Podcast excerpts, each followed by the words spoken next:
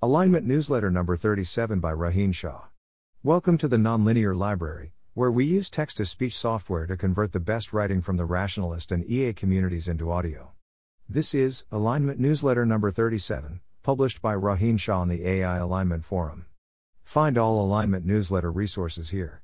In particular, you can sign up or look through this spreadsheet of all summaries that have ever been in the newsletter. Highlights: three A I safety-related ideas and two neglected problems in human A I safety. Wei Dai, if any particular human got a lot of power, or was able to think a lot faster, then they might do something that we would consider bad. Perhaps power corrupts them, or perhaps they get so excited about the potential technologies they can develop that they do so without thinking seriously about the consequences. We now have both an opportunity and an obligation to design A I systems that operate more cautiously, that aren't prone to the same biases of reasoning and heuristics that we are, such that the future actually goes better than it would if we magically made humans more intelligent. If it's too hard to make A I systems in this way and we need to have them learn goals from humans, we could at least have them learn from idealized humans rather than real ones. Human values don't extrapolate well, just look at the myriad answers that people give to the various hypotheticals like the trolley problem. So, it's better to learn from humans that are kept in safe, familiar environment with all their basic needs taken care of. These are our idealized humans. In practice, the A I system would learn a lot from the preferences of real humans, since that should be a very good indicator of the preferences of idealized humans. But if the idealized humans begin to have different preferences from real humans, then the A I system should ignore the corrupted values of the real humans. More generally, it seems important for our A I systems to help us figure out what we care about before we make drastic and irreversible changes to our environment, especially changes that prevent us from figuring out what we care about. For example, if we create a hedonic paradise where everyone is on side effect-free recreational drugs all the time, it seems unlikely that we check whether this is actually what we wanted. This suggests that we need to work on A I systems that differentially advance our philosophical capabilities relative to other capabilities, such as technological ones. One particular way that aligned A I systems could make things worse is if they accidentally corrupt our values, as in the hedonic paradise example before. A nearer-term example would be making more addictive video games or social media. They might also make very persuasive but wrong moral arguments. This could also happen in a multipolar setting, where different groups have their own A Is that try to manipulate other humans into having values similar to theirs. The attack is easy, since you have a clear objective, whether or not the humans start behaving according to your values, but it seems hard to defend against, because it is hard to determine the difference between manipulation and useful information. Raheem's opinion. A more detailed discussion is available on these threads. I'm glad these posts were written. They outline real problems that I think are neglected in the A I safety community and outline some angles of attack. The rest of this is going to be a bunch of disagreements I have, but these should be taken as disagreements on how to solve these problems, not a disagreement that the problems exist. It seems quite difficult to me to build A I systems that are safe, without having them rely on humans making philosophical progress themselves. We've been trying to figure this out for thousands of years. I'm pessimistic about our chances at creating A I systems that can outperform this huge intellectual effort correctly on the first try without feedback from humans. Learning from idealized humans might address this to some extent, but in many circumstances I think I would trust the real humans with skin in the game more than the idealized humans who must reason about those circumstances from afar, in their safe, familiar environment. I do think we want to have a general approach where we try to figure out how A Is and humans should reason, such that the resulting system behaves well. On the human side, this might mean that the human needs to be more cautious for longer timescales, or to have more epistemic and moral humility. Idealized humans can be thought of an instance of this approach where rather than change the policy of real humans, we indirectly change their policy in a hypothetical by putting them in safer environments. For the problem of intentionally corrupting values, this seems to me an instance of the general class of competing aligned superintelligent A I systems could do bad things, in the same way that we have the risk of nuclear war today. I'm not sure why we're focusing on value corruption in particular. In any case, my current preferred solution is not to get into this situation in the first place, though admittedly that seems very hard to do, and I'd love to see more thought put into this. Overall, I'm hoping that we can solve human safety problems by training the humans supervising the A I to not have those problems, because it sure does make the technical problem of aligning A I seem a lot easier. I don't have a great answer to the problem of competing aligned superintelligent A I systems. Legible normativity for A I alignment, the value of silly rules, Dylan Hadfield-Menell et al., One issue we might have with value learning is that our A I system might look at silly rules and infer that we care about them deeply. For example, we often enforce dress codes through social punishments. Given that dress codes do not have much functional purpose and yet we enforce them, should an A I system infer that we care about dress codes as much as we care about, say, property rights? This paper claims that these silly rules should be interpreted as a coordination mechanism that allows group members to learn whether or not the group rules will be enforced by neutral third parties. For example, if I violate the dress code, no one is significantly harmed, but I would be punished anyway, and this can give everyone confidence that if I were to break an important rule, such as stealing someone's wallet, bystanders would punish me by reporting me to the police, even though they are not affected by my actions and it is a cost to them to report me. They formalize this using a model with a pool of agents that can choose to be part of a group. Agents in the group play important games and silly games. In any game, there is a scofflaw, a victim, and a bystander. In an important game, if the bystander would punish any rule violations, then the scofflaw follows the rule and the victim gets plus one utility. But if the bystander would not punish the violation, the scofflaw breaks the rule and the victim gets minus one utility. Note that in order to signal that they would punish, bystanders must pay a cost of C. A silly game works the same way, except the victim always gets zero utility. Given a set of important rules, the main quantity of interest is how many silly rules to add. The authors quantify this by considering the proportion of all games that are silly games, which they call the density. Since we are imagining adding silly rules, all outcomes are measured with respect to the number of important games. We can think of this as a proxy for time, and indeed the authors call the expected number of games till an important game a time step. Now, for important games the expected utility to the victim is positive if the probability that the bystander is a punisher is greater than zero point five. So, each of the agents cares about estimating this probability in order to decide whether or not to stay in the group. Now, if we only had important games, we would have a single game per time step, and we would only learn whether one particular agent is a punisher. As we add more silly games, we get more games per time step, and so we can learn much more quickly the proportion of punishers, which leads to more stable groups. However, the silly rules are not free. The authors prove that if they are free, then we keep adding silly rules and the density would approach one. More precisely, they show that as density goes to one, the value of being told the true probability of punishment goes to zero, meaning that the agent already knows everything. They then show experimental results showing a few things. When the agents are relatively certain of the probability of an agent being a punisher, then silly rules are not very useful and the group is more likely to collapse, since the cost of enforcing the silly rules starts to be important.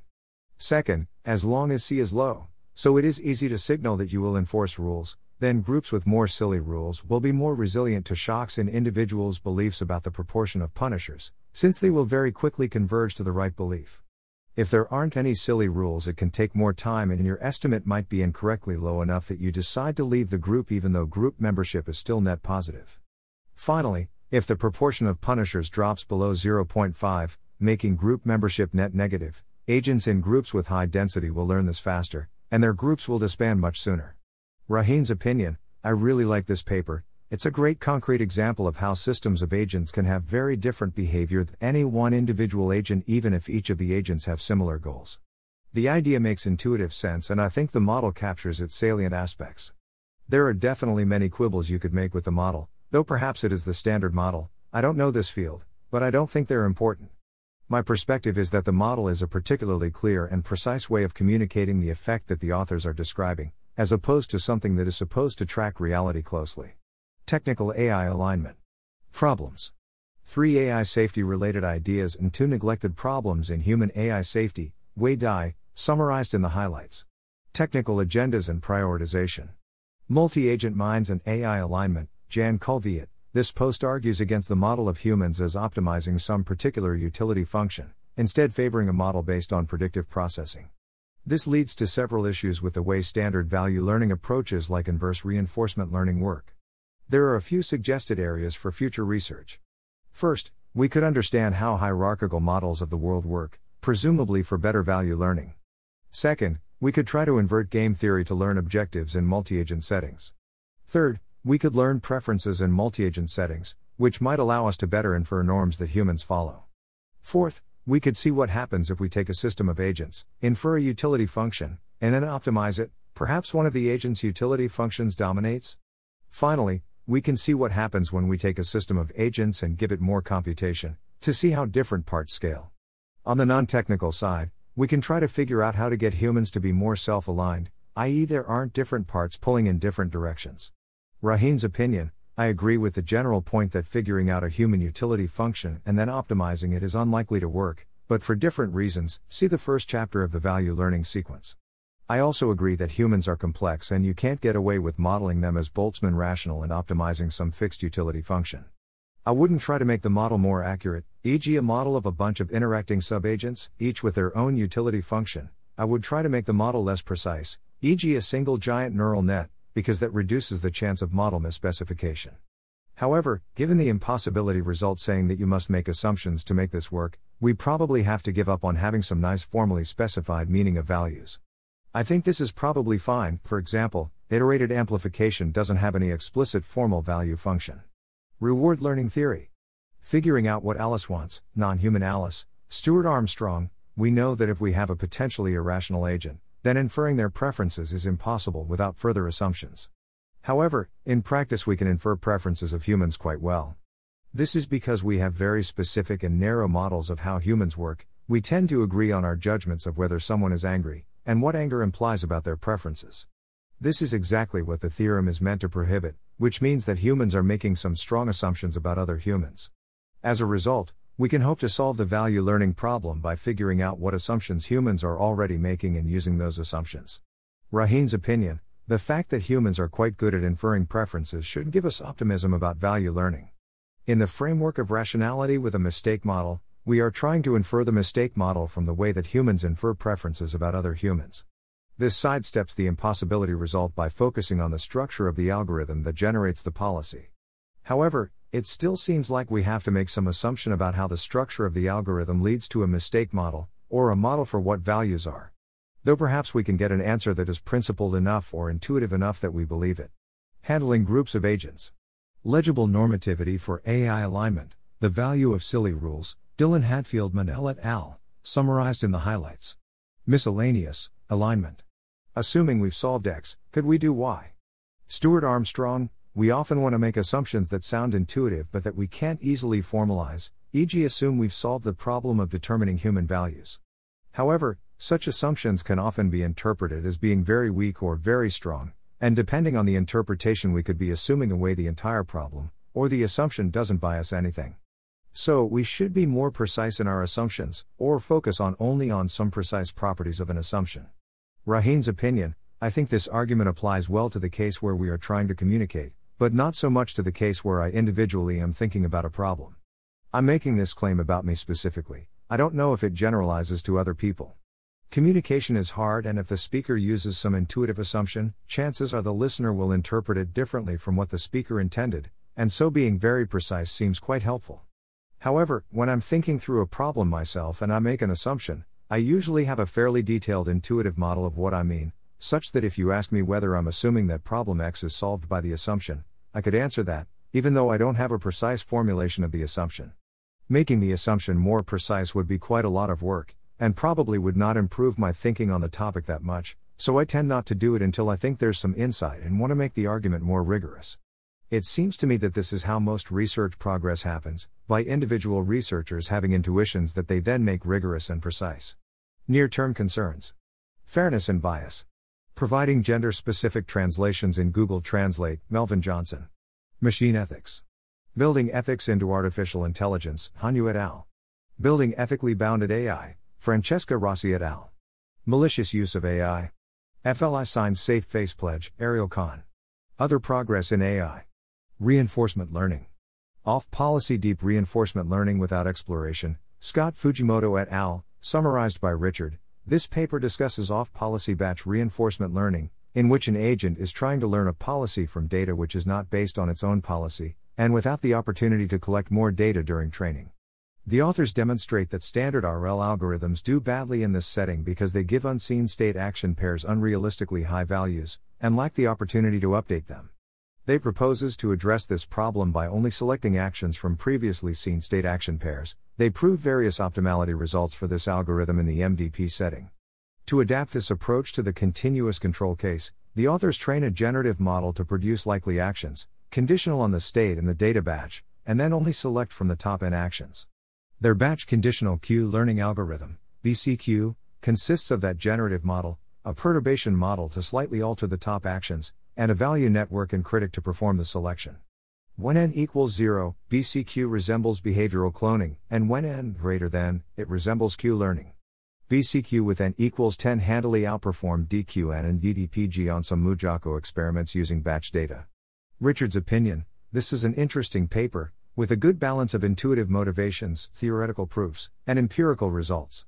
While it's not directly safety-related, the broad direction of combining imitation learning and reinforcement learning seems like it might have promise.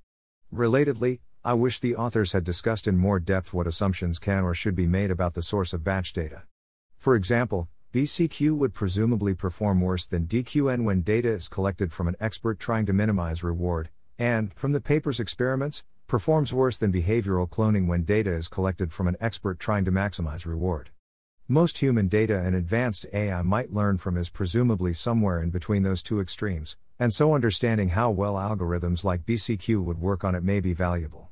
Soft actor critic, deep reinforcement learning with real-world robots, Tuomas Harnoha et al. Deep learning.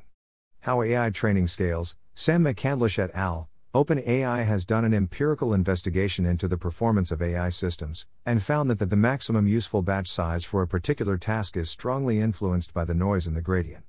Here, the noise in the gradient comes from the fact that we are using stochastic gradient descent. Any difference in the gradients across batches counts as noise.